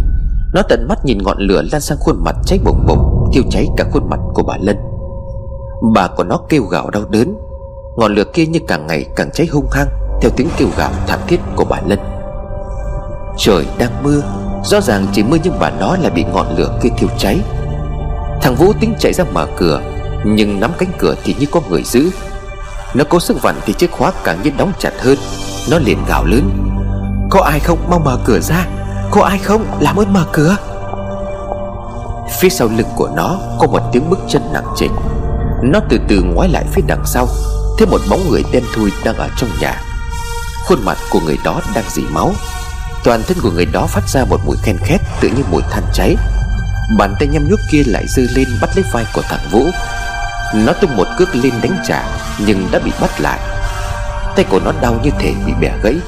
Nó gào lên đau đớn rồi từ từ gục xuống đất. Mắt của nó mà trừng trừng, Nhìn lên cái người đen thui kia. Người đó từ từ cúi xuống nhìn nó. Nó đau đớn nhưng cố cất tiếng hỏi, Ông là ai? Sao ông lại đánh tôi? Người đó không nói mà chỉ cười. Nụ cười rùng rợn nhất mà nó có thể nghe được từ trước thời điểm ấy. Điện trong nhà lại vụt tắt. Toàn thân của người ấy bỗng sáng rực như một cục than lùng đỏ. Hai hốc mắt của người đó như hai ngọn lửa đang âm ỉ cháy. Ông chính là trùng lửa phải không? Người đó không đáp lại câu hỏi của nó. Nó nhăn nhó muốn đứng dậy, Nhưng toàn thân của nó dường như không còn sức lực. Nó nhắm mắt lại, cố chấn an mình. Đau không? Có bất lực không? Từ từ, lần lượt từng người sẽ được cảm nhận nó. Miệng của người đó nói tới đâu Thì từng đốm lửa rơi ra đến đó. Đốm lửa ấy rơi xuống đất lại bùng lên cháy. Người đó ngửa cổ lên trời mà cười. Nguyên cả một mảng lửa từ trong miệng người đó chảy ra. Dây chúng cánh tay đang tê dại vì đau của nó. Nó liền hét lên vì bị lửa thiêu chúng. Nóng rát đau đớn. Và nó từ từ liệm đi.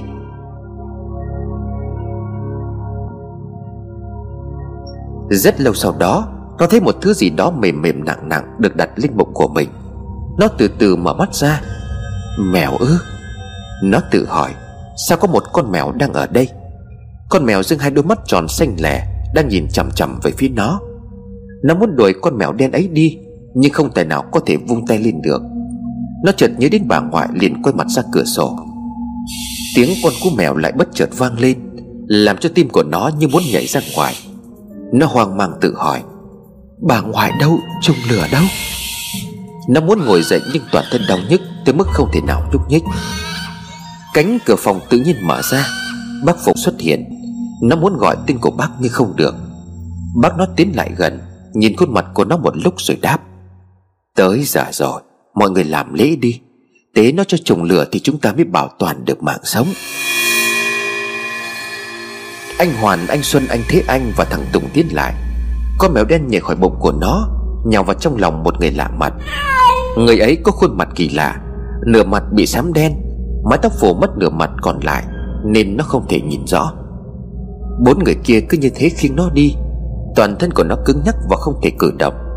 Nó muốn mở miệng ra nói, Nhưng hai cánh môi cứ dính chặt lại với nhau. Họ khiêng nó ra khỏi phòng ngủ Và tiến thẳng tới chiếc quan tài. Nó hoang mang nhận ra chiếc quan tài giống hệt chiếc quan tài của bà nó đang nằm.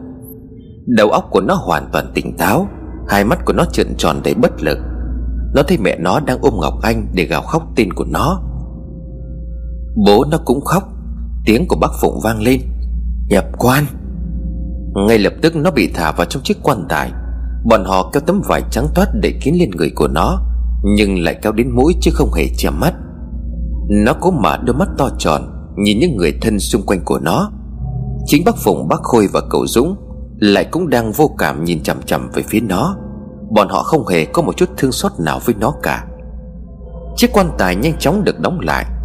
Tay của nó nghe thấy tiếng búa chàn chét đóng đinh nắp quan tài xuống. Nó liền hỏi, Sao lại thế này? Họ muốn chôn sống mình ư? Nó muốn vùng dậy, Nó gào lên nhưng hoàn toàn bất lực. Nó tuyệt vọng, Hai dòng nước mắt cứ như vậy tuôn ra. Chiếc quan tài bị khiêng đi, Người của nó lắc lư. Nó không biết là họ đưa nó đi đâu. Rất lâu sau nó bắt đầu thấy nóng. Bên tai của nó nghe thấy tiếng riêng gì khe khẽ, Rồi tiếng gào thét tới rợn người. Nó bàng hoàng nghe thấy giọng nói của trùng lửa. Cháy đi! Cháy lên. Hãy thiêu cháy tất cả, Cháy lên cho ta. Nó chính là bị thiêu sống. Nguyên nhân tại sao? Có thể nó được chọn là vật tế sống cho trùng lửa. Cả nhà chọn nó là vật tế thần Đổi lại mạng sống cho tất cả gia đình.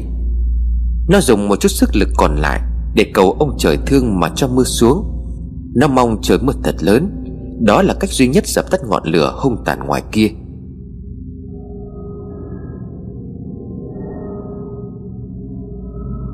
Sao anh mê man cái gì mà tè cả ra giường thế này? Anh có dậy ngay không? Tiếng của con Ngọc Anh vang lên rành rọt ở bên tai, Làm cho nó bừng tỉnh. Nó mở mắt nhìn, Con Ngọc Anh đang mặt đỏ bừng bừng quát nó. Anh còn không mau tỉnh dậy đi. Nó thở dồn dập, Tim của nó vẫn đang nhảy loạn như thể muốn chui khỏi lồng ngực. Nó hít một hơi thật dài. Hóa ra là mơ, Sợ quá. Nó quay lại hỏi con Ngọc Anh. Bây giờ là mấy giờ rồi? Hơn 3 giờ sáng rồi ông nội. Ông dậy mà thay quần đi khiếp quá. Nó bây giờ mới nhận ra Nó bị lạc vào trong ác mộng Sợ tít tẹt cả ra quần. Nó xấu hổ muốn nhanh chóng ngồi bật dậy thay quần áo Nhưng lại thay toàn thân của nó tê cứng không thể cử động. Nó liền gọi Ngọc Anh. Tay chân của anh bị tê cứng không thể cử động được. Em đỡ anh ngồi dậy một chút. Ngọc Anh nhăn nhó nói Trời ạ à, anh có phải là con nít nữa đâu? Nó lảo bảo nhưng vẫn trèo lên giường, Nắm lấy tay của anh nó mà kéo.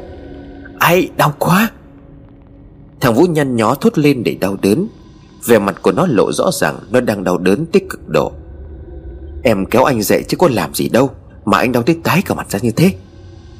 Tay của anh đau quá, Hình như là bị gãy rồi. Không phải chứ, Hay là em kéo bất ngờ anh bị chật khớp, Để em gọi người tới giúp. Ngay sau đó mọi người chạy vào trong phòng.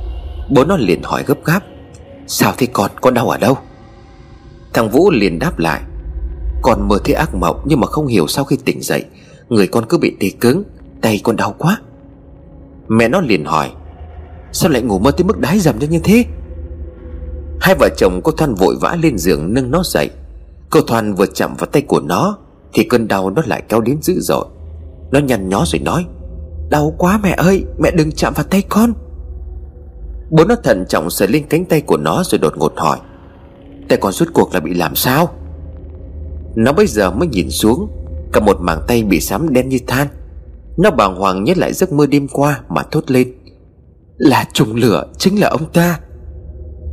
Mọi người nghe nó nói thì chợt sửng sốt. Con nói sao? Con đã mơ thấy trùng lửa ư? Nó thực ra nó là cái gì? Nó nhìn thế nào? Nó đã nói cái gì? Chú Trùng ra hiệu cho mọi người bình tĩnh. Thằng bé nó đang bị đau, Mọi người phải từ từ chứ. Thằng Vũ liếc ánh mắt ra hiểu cho mọi người Nhìn về cánh tay của nó. Trùng lửa đó, Nó làm con thành ra như vậy. Chú Trung nắn nhẹ cánh tay của nó rồi nói, Rốt cuộc là nó đã làm gì con? Nó bẻ tay con, Có phải con bị gãy tay rồi không? Con đau lắm. Chú Dũng vội vã gọi bác Tín, y sĩ vào kiểm tra. Bác Tín này rất nổi tiếng, Vì vừa biết Tây Y lại vừa biết Đông Y. Bác ấy có thể nắn khớp và có bài thuốc lá bó cho mấy người gãy tay gãy chân rất nhạy. Bác Tín sờ tay của thằng Vũ, Từ cánh tay lên đến bả vai rồi nói, Thằng bé không bị gãy ở đâu cả, Nó bị chật khớp thôi. Nhưng mà sao nằm ngủ kiểu gì mà lại chật khớp vai được như vậy? Con Ngọc Anh liền đáp, Cháu vừa kéo tay của anh ấy, Có khi nào cháu kéo mạnh quá cho nên là anh ấy bị chật khớp không à Thằng Vũ lắc đầu nói, Không phải đâu, Cháu chính là bị trùng lửa nó bẻ tay. Ngọc Anh kéo cháu dậy thì sao mà chật khớp như vậy được? Bác Tín liền đáp, Cái này khó nói lắm, Có khi phải cái là chật khớp thôi.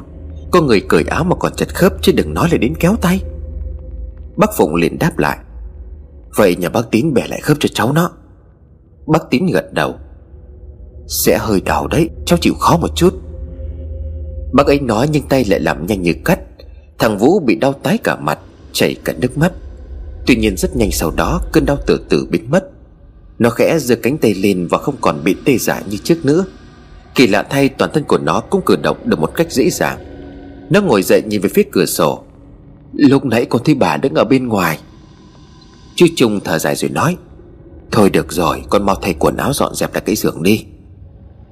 Thằng Vũ nhanh chóng tắm rửa, thay bộ quần áo khác. Nó vẫn còn bị ám ảnh bởi giấc mơ, Cho nên người vẫn bận thần lo lắng tôi thằng Tùng thấy nó lưỡng thững bước ra ngoài sân còn đùa. Sao thế ông anh? Ông mơ thấy cái gì mà tẻ cả ra quần như vậy? Thằng Vũ nghiêm nét mặt. Anh mơ thấy bà ngoại về. Bà bảo là tìm chiếc hộp gỗ cho bà. Rồi bà bị cháy, Hai mắt của bà bị bốc cháy.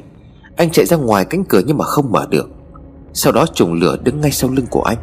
Anh đánh lại thì bị ông ta bẻ tay. Anh đau quá gục xuống. Ông ta liền cười.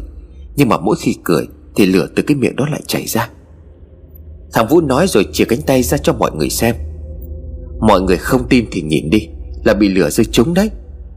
Thằng Hoàn vỗ tay của thằng Vũ rồi nói, Vậy là chú em sợ mà đái ra quần á? Thằng Vũ lắc đầu nói, Không phải, Em nghĩ chắc là lúc em mơ bị thiêu sống ấy. Em bị người ta bỏ vào trong quan tài mang đi thiêu. Lúc ấy em cầu trời mưa, Chắc vậy nên là đái dầm cũng nên. Thằng Vũ vừa dứt lời Thì thằng Tùng đứng phát dậy rồi nói, Mơ bị thiêu sống? Em cũng đã từng mơ như thế. Khỏi nó sáng ra tay chân mặt mũi em còn nhỏ nhăm nữa cơ. Thằng Vũ thở dài. Nó thật lắm. Anh đang nghĩ là không phải nằm mơ. Mà bỏ đi, Cái giấc mơ này thì cũng chỉ là giấc mơ mà thôi. Thằng Vũ miệng nói như vậy Chứ tâm của nó lại không an. Nó không tài nào có thể thoát ra khỏi nỗi ám ảnh Trong giấc mơ bản nãy. Nó tự ngẫm nếu như chỉ là giấc mơ, Thì tay của nó làm sao lại chật khớp. Còn vết bỏng xám đen kia là do đâu? Nó miên man một hồi rồi đứng dậy đi tìm bác Phụng. Nó muốn kể cho bác ấy nghe về giấc mơ một lần. Nó khẳng định giấc mơ chắc chắn là điểm báo gì đó, Nhưng bản thân nó lại không tài nào có thể lý giải. Quả nhiên nghe nó kể lại chi tiết giấc mơ, Thì bác Phụng cũng nổi ra gà. Bác suy ngẫm một lúc rồi nói, Cháu khẳng định chắc chắn là người đứng gọi cháu bên ngoài cửa sổ, Bảo cháu tìm chiếc hộp có chiếc gương chứ. Vâng chắc chắn là như vậy, Là bà ngoại luôn à. Bà bảo cháu phải tìm được chiếc hộp. Bà nhắc đi nhắc lại liên tục. Phải chăng chiếc hộp có cái bí mật gì khác mà chúng ta không biết? Cái vong ma kia nhập vào thằng Hoàn Cũng là đi tìm cái hộp đó. Mà bà dặn cháu là phải tìm được trước 12 giờ đêm ngày kia bác ạ. À? Bác Phụng gật đầu rồi nói, Chuyện ma quái thì thực sự rất là khó đoán. Từ trước đến giờ thì bác cũng rất là tín tâm.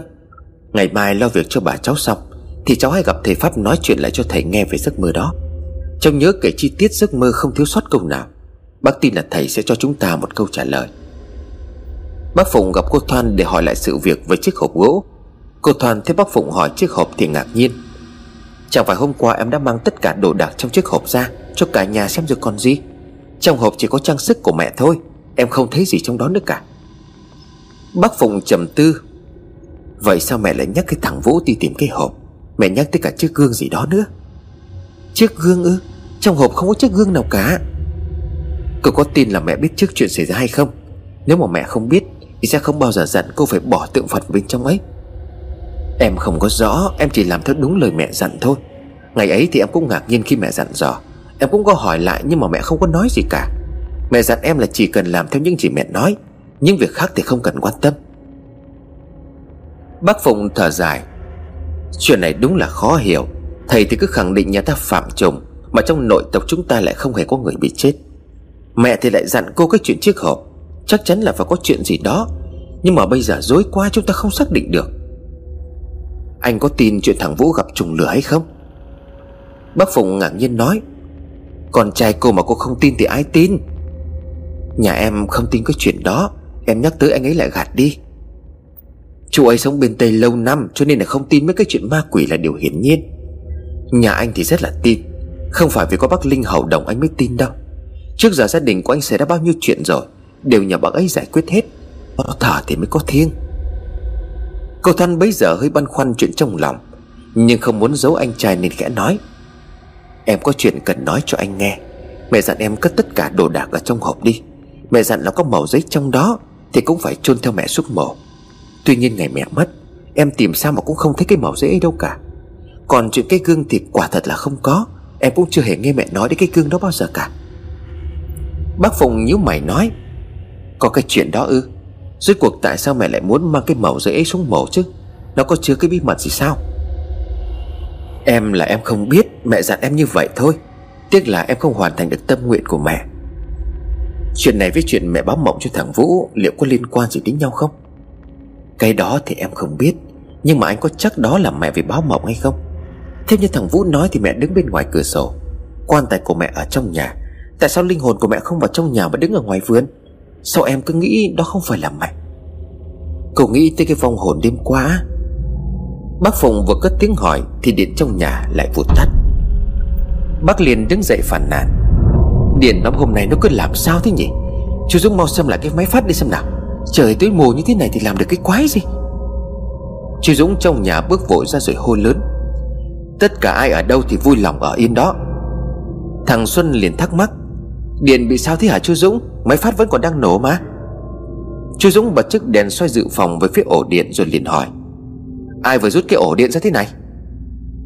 Thằng Tùng nhanh nhào chạy vào rồi nói, Bố soi đèn cho con Con cắm lại cái ổ điện. Chú Dũng nhìn thấy nước chảy lan ra một mảng lớn Thì liền hốt hoảng quát lớn, Đứng yên đó, điện ra chết bây giờ. Thằng Tùng nghe tiếng bố thì cũng giật mình, Chú Trung vội vã hỏi, Sao thế cậu, điện ở đâu? Chú Dũng xoay đèn pin về chiếc sợi dây, Nối từ chiếc máy phát đến đầu dây điện Đang rơi dưới sàn xây ra à Nơi ấy không hiểu sao lại nước tràn ra một mảng lớn. Đầu sợi dây kia chính là nằm trong vũng nước. Thằng Tùng nhìn thấy mà sợ toát cả mồ hôi, Nó liền kêu lên. Cái quái gì đang xảy ra ở đây vậy? Sao nước ở đâu mà lại linh láng như thế này? Chú Dũng chỉ tay về phía chiếc máy điện rồi quát. Còn ngắt ngay chiếc máy phát điện đi cho bố. Thằng Tùng xoay người lại ngắt công tác. Chiếc máy điện vù vù thêm vài tiếng rồi tắt ngấm. Bác Phùng đứng dậy ngơ ngác liền hỏi, Tóm lại là nó có cái chuyện gì? Sao tự nhiên lại phải tắt máy như vậy?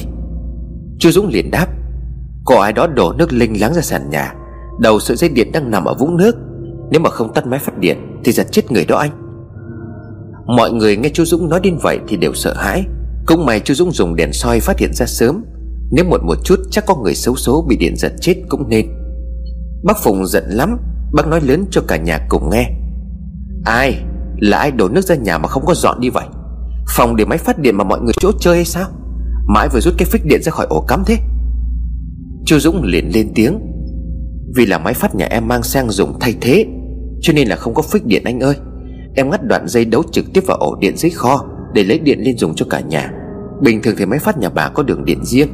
Cái này chắc là nó lỏng lẻo, Máy chạy rung mạnh nên là nó tuột khỏi ổ cắm thôi anh.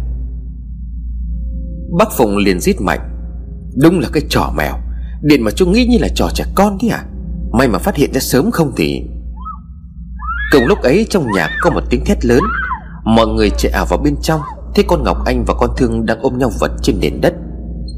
Chú Dũng mở toang cánh cửa phòng liền hỏi Sao hai đứa lại ngã chồng lên nhau thế kia? Có cái chuyện gì mà hét toáng lên thế? Có, có ma. Vơ vẩn Sáng ngày đến nơi rồi còn ma với trả quỷ. Con thương sợ tới mặt cắt không còn giọt máu. Người của nó run rẩy như thể bị bỏ lạnh giữa thùng nước đá. Hai hàm răng nó va đập vào nhau. Cô Lan lao vào ôm con. Còn sao thế sao người con lại lạnh thế này? Mắt của nó nhìn mọi người mà vô cùng sợ sệt. Miệng của nó mấp máy không thành lời. Cô Lan ôm lấy người của nó. Được rồi con gái, có cái chuyện gì? Sao con lại sợ tới mức không nói thành câu như thế? Ngọc Anh lồm cồm bỏ dậy. Nó lảo đảo bước về phía chú Dũng rồi nói. Chú, chú mau bật điện lên đi. Rốt cuộc là có cái chuyện gì? Mà trong phòng có ma Nó vừa túm lấy chân của cháu. Chú Dũng cầm cây đèn soi lại khắp phòng. Hai cái con bé này chắc mất điện Thần hồn nát thần tính đúng không? Con Ngọc Anh từ từ liếc mắt về phía gầm tủ rồi nói Nó, nó ở đó. Chú Dũng soi đèn pin vào trong góc rồi cúi xuống nhìn. Trong gầm tủ hoàn toàn không có gì. Chú soi luôn hai gầm giường rồi đứng dậy nói được rồi, Chắc là mất điện nên hai con nhỏ tự va vào nhau. Rồi hù dọa nhau mà thôi, Không có cái gì cả đâu. Con Ngọc Anh bật khóc rồi nói, Ôi mẹ ơi, cái gì vậy? Tiếng kêu phát ra từ phía góc nhà Khiến cho tất cả đều giật mình. Chú Dũng xoay chiếc đèn pin về phía tiếng động. Chú cũng giật mình bởi có một vật, Vừa đen lại vừa to thổi lùi Đang sủ lông ép mình vào góc nhà. Mắt của nó giận dữ, Hai mắt xanh tròn nhìn chằm chằm về phía chú Dũng mà thăm dò. Chú liền trong mày rồi nói, Mèo ư? Con mèo này ở đâu sao vậy? Bác Phụng nghe nhắc tới mèo Thì lập tức đóng cánh cửa lại. Mau mau đuổi nó đi, Đừng để nó chạy vào phá nữa, Mọi người đuổi nó ra khỏi cửa sổ đi. Chú Dũng mặt cắt không còn giật máu, Đóng tất cả cánh cửa nhà lại, Không cho con mèo nó lại gần quan tài. Còn thường vẫn chưa thể đứng dậy, Cô Lan và cô Thoan phải dìu nó đứng lên. Nó bước đi mà người còn run rẩy, Mắt của nó hướng về phía con mèo sợ sệt. Chú Dũng cầm cây đèn tiến mấy bước và hô trước mặt con mèo. Con mèo theo phản xạ lùi lại sát tường, Dựng ngược bộ lông lên gầm gừ. Nó gào lên rồi nhào thẳng phía chú Dũng mà lao tới. Chú Dũng bị giật mình suýt nữa đánh rơi cả chiếc đèn. Bác Phùng túm lấy áo đập thẳng vào người con mèo. Nó bị đánh trúng kêu lên một tiếng rồi nhảy vọt ra chiếc giường của bà Lân. Nó lùi sát tới cửa sổ, Chừng ánh mắt hằn học lên nhìn tất cả. Bác Phùng cầm chiếc áo hung hăng đập mạnh một cái nữa về phía nó. Nó nghe hàm răng dữ tợn kêu lên một tiếng nữa, Rồi vọt qua cửa sổ. Thoát một cái, nó đã chạy biến mất vào trong khu vườn và mất dạng. Bác Phùng thở vào nói Mày quá đã con mèo nó chạy đi rồi. Nó mà tiến lại quan tài thì sẽ làm cho xác sống lại. Mẹ mà bị quỷ nhập tràng thì chúng ta sẽ khổ đấy. Chu Dũng liền đáp, Cũng may mà con thương với con Ngọc Anh phát hiện ra, Chứ không bất thình lình nó nhảy qua quan tài Thì chúng ta làm sao mà trả tay kịp? Bác Phụng gật cù nói được rồi, vậy là rõ rồi đấy. Là con mèo nó vọt qua cửa sổ dọa hai đứa thôi. Giờ cả nhà cẩn thận cảnh giác. Cái thứ mèo hoang này là nó nhanh và độc lắm đấy. Cô Lan đưa con thương ra bàn ngồi, Rồi chạy đi lấy cho nó một cốc nước ấm. Con uống để cho nó ấm, Con bị giật mình sợ lắm phải không? Tay của nó cầm cốc nước mà vẫn còn run rẩy. Hai hàm răng trắng hơi hé ra, Rồi lại nghiến chặt lại. Môi của nó mấp máy nhẹ. Chính mắt con nhìn thấy con ma nó chui vào từ cửa sổ. Cô Lan gật đầu chấn an nói, Được rồi, không sao nữa, Mọi chuyện qua rồi con. Mọi người đều thấy con mèo rồi. Chắc là do mất điện nên là con nhìn nhầm thôi. Không đâu, Khuôn mặt của nó kinh dị lắm mẹ ơi. Con sợ, Nó nhìn chằm chằm vào con, Đôi mắt của nó bốc cháy. Được rồi được rồi. Vậy con có nghe nó nói gì không? Con thường lắc đầu nói, Con không, Con sợ quá co chân bỏ chạy. Thì bị nó túm lại. Tay của nó lạnh toát Con có đập mạnh và nó chạy ra Thì bị va vào chị Ngọc Anh. Chị ấy cũng thấy nó rất đáng sợ. Cô Lan ôm lấy con thương vỗ về. Được rồi, mẹ tin con. Trời sáng rồi con, Không có ma quỷ nào ở đây cả. Con bình tĩnh đi, Tất cả là do con mèo kia nó gây ra thôi. Chắc nó bị bác Phụng dọa sợ chạy mất dép rồi. Nhà hàng xóm bật đèn sáng trưng. Bác Khôi nhìn thấy thì bèn gọi. Có điện rồi kìa cả nhà, Mau bật điện lên chú Dũng. Thằng Tùng nhanh nhỏ nói, Cháu làm cho bác à Nó nói rồi trèo lên đóng chiếc cầu dao điện lưới. Điện nháy nháy mấy lần rồi bật lên. Mọi người thấy có điện, ai cũng mừng rỡ, Thở phào nhẹ nhõm. Bác Phụng nghiêm mặt phân công nói, Từ giờ cô Lan và cô Thoan không được rời quan tài của mẹ nửa bước. Đội kèn sắp tới rồi đấy, Còn vài tiếng nữa là làm lễ an táng rồi, Tránh tuyệt đối không được xảy ra sơ suất gì cả. Bác quay ra nhắc các con cháu, Mấy đứa để ý cái con mèo đen nghe chưa? Đừng để cho nó vào trong nhà. Thằng Tùng liền đáp lại. Nếu mà bắt được nó, cháu sẽ đập cho nó chết. Mùng một cháu còn đập được Thì hôm nay nó là cái gì? Cô Yên nghe nói như vậy thì chép miệng nói. Còn đấy, anh nói như vậy sao? Nhà mình đang có tang, tuyệt đối tránh sát sinh. Trời sáng dần, Tiếng gà bắt đầu vang lên khắp đầu làng cuối xóm. Cả nhà thay phiên nhau ăn sáng lót dạ Rồi chuẩn bị mọi thủ tục cho nghi lễ an táng sắp tới. Ở quê hơn 6 giờ, Bà con lối xóm đã tới nhà đám Cho có người để đám tang đỡ cô quạnh. Tiếng khách khứa tới chia buồn ngày càng ồn ào. Trong nhà con cháu của bà Lân đang tập trung bên quan tài, Tiếng khóc tiếng gọi vẫn vang lên ảm đạm tới nao lòng. Đội kèn đồng và nghi lễ an táng đã tới đầy đủ, Mọi thủ tục đã được hoàn tất. Bác Phụng thay mặt toàn thể đại gia đình lên đọc điếu văn để tiến đưa người đã khuất. Từng lời điếu văn vang lên là từng hàng nước mắt cứ rơi xuống vì tiếc thương chiếc quan tài của bà lân được chuyển lên xe tang. Con cháu khóc ùa theo và níu giữ. Tiếng khóc, tiếng gọi mẹ càng lúc càng thiết tha và xót thương. Đoàn kèn trống mở đường cho đám tang đưa bà lân về nơi an nghỉ cuối cùng. Phía đằng sau xe tang là hàng chục xe chở vòng hoa. Nối tiếp sau là đoàn người nối nhau đưa tiễn. Bà lân được chôn cất tại nghĩa trang địa phương. Đoàn người đưa tang ra đến nỗi tắc nghẽn cả đường. Nhiều người không chân chân lên được, Chỉ đứng đằng xa khấn vọng lên Tiến đường người quá cố. Lễ hạ huyệt được tiến hành đúng giờ thể Pháp đã bấm. Sau khi nắm đất cuối cùng được lấp nên ngôi mộ dài, Còn cháu khách cứ người quen dần dần quay về nhà đám. Ở lại phần mộ của bà, Chỉ còn thầy cúng và cô Lan và cô Yên. Hai người con một dâu một gái, Phụ thầy làm lễ cúng tại mộ. Thầy dặn dò ba ngày sau nên làm lễ mộ cho bà Lân, Coi như hoàn tất thủ tục ma chay. Buổi tối hôm ấy, Khách khứa ai về nhà nấy Đại gia đình của bà ngồi quây quần nói chuyện rút kinh nghiệm về việc tổ chức tang lễ. Về mặt của anh ấy cũng mệt mỏi, Do thức đêm thức hôm lo đám tang. Bác Phụng liền dục mọi người, Việc của mẹ coi như là cũng êm đẹp cả rồi. Bây giờ chúng ta còn lo tới cúng tuần đầu. Tuần 49 và 100 ngày cho mẹ nữa Thì coi như là yên ổn. Cô Thoan liền đáp, Công việc của mẹ coi như là xong. Tuy nhiên em còn chăn trở mãi cái chuyện chiếc hộp của mẹ Và việc trùng mà thầy Pháp nhắc tới. Có lẽ ngày mai các bác gặp thầy một buổi Để tìm hiểu lại sự tình xem thế nào. Nếu mà quả thật nhà ta có phạm trùng Thì nhất định thì cần phải giải. Thằng Vũ bấy giờ mới lên tiếng nói, Cháu vẫn bị ám ảnh cái chuyện bà dặn cháu Phải tìm bằng được chiếc hộp gỗ trước 12 giờ đêm ngày mai. Con Ngọc Anh liền đáp, Bạn em giải giấc mơ giỏi lắm, Hay là em gọi điện cho anh ấy về giấc mơ của anh xem thế nào? Chú Trung liền đáp, Trẻ con không được tham gia vào việc của người lớn. Hơn nữa bạn còn biết cái gì về mấy cái chuyện này mà hỏi?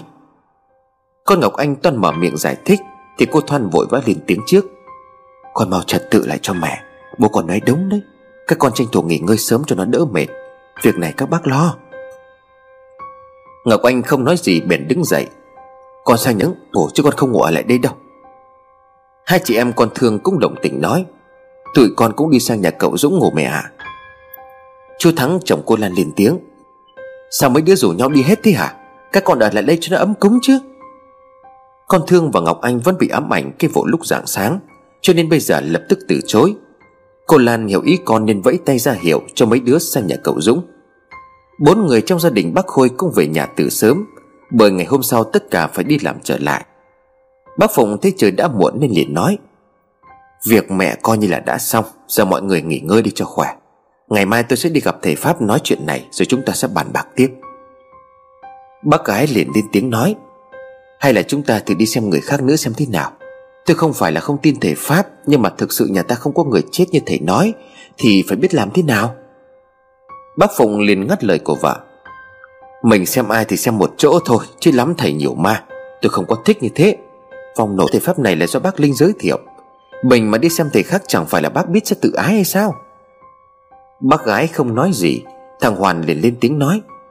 Còn nghĩ bố nói cũng có lý, Mà chúng ta thử gặp thầy Pháp xem lại một lần. Hoặc không ta lên chùa Hàm Long Nhờ các thầy sư xem giúp. Con nghe nói chùa này nhốt vong nổi tiếng cả nước đấy. Bác gái liền đáp lại. Muốn nhốt được vong Thì phải biết vong nào mà bị trùng mới nhốt được chứ. Như nhà ta thì phải biết nhốt cái gì? Thằng Hoàn không có câu trả lời. Nó ngồi im lặng nghe mẹ nó nói. Ý tôi là muốn đi xem thầy khác. Xem chúng ta nếu mà thật có duyên Thì sẽ có người chỉ dẫn. Thà như vậy còn hơn là ở nhà mà lo lắng, Không biết đường nào mà lần Chú Dũng trầm tư bây giờ mới lên tiếng. Chuyện này quả thật có chút gì đó rất lạ. Mọi người có để ý tới con mèo sáng nay không? Tự dưng sao trong nhà của mình lại xuất hiện con mèo đen được chứ? Bác Phụng liền đáp. Thì cũng như cái đêm giao thừa thôi, Tự nhiên con mèo đen nó nhảy bổ lên phá cả mâm cúng. Mà đúng là kỳ lạ thật, Không lẽ cái khu này nhà nào lại nuôi màu đen? Con mèo đó ở đâu sẽ được chứ? Chẳng phải trước đó chú Dũng đã mua lại hết mèo quanh đây rồi còn gì. Chú Dũng thở dài nói, Có lẽ là mèo hoang.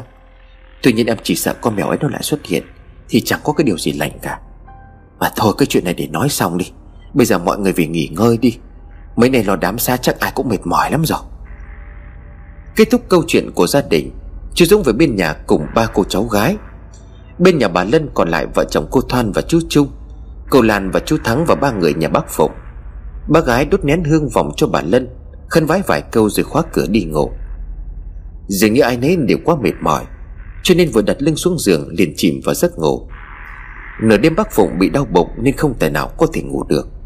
Bác nằm chằn chọc một hồi Rồi ra ngoài bàn châm điếu thuốc. Bên trong phòng còn lại bác gái và thằng Hoàn. Tiếng cửa sổ bỗng kêu lên vài tiếng rồi mở tung.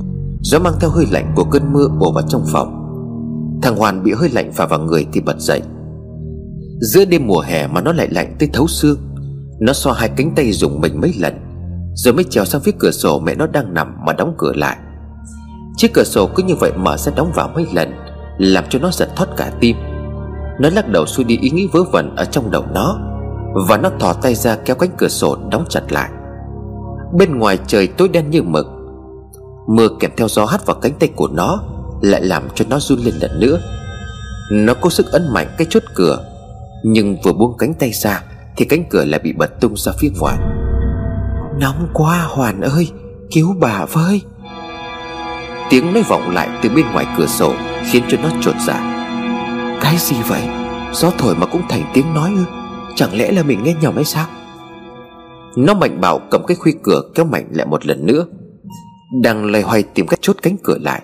Thì có một bàn tay lạnh ngắt đặt lên vai của nó.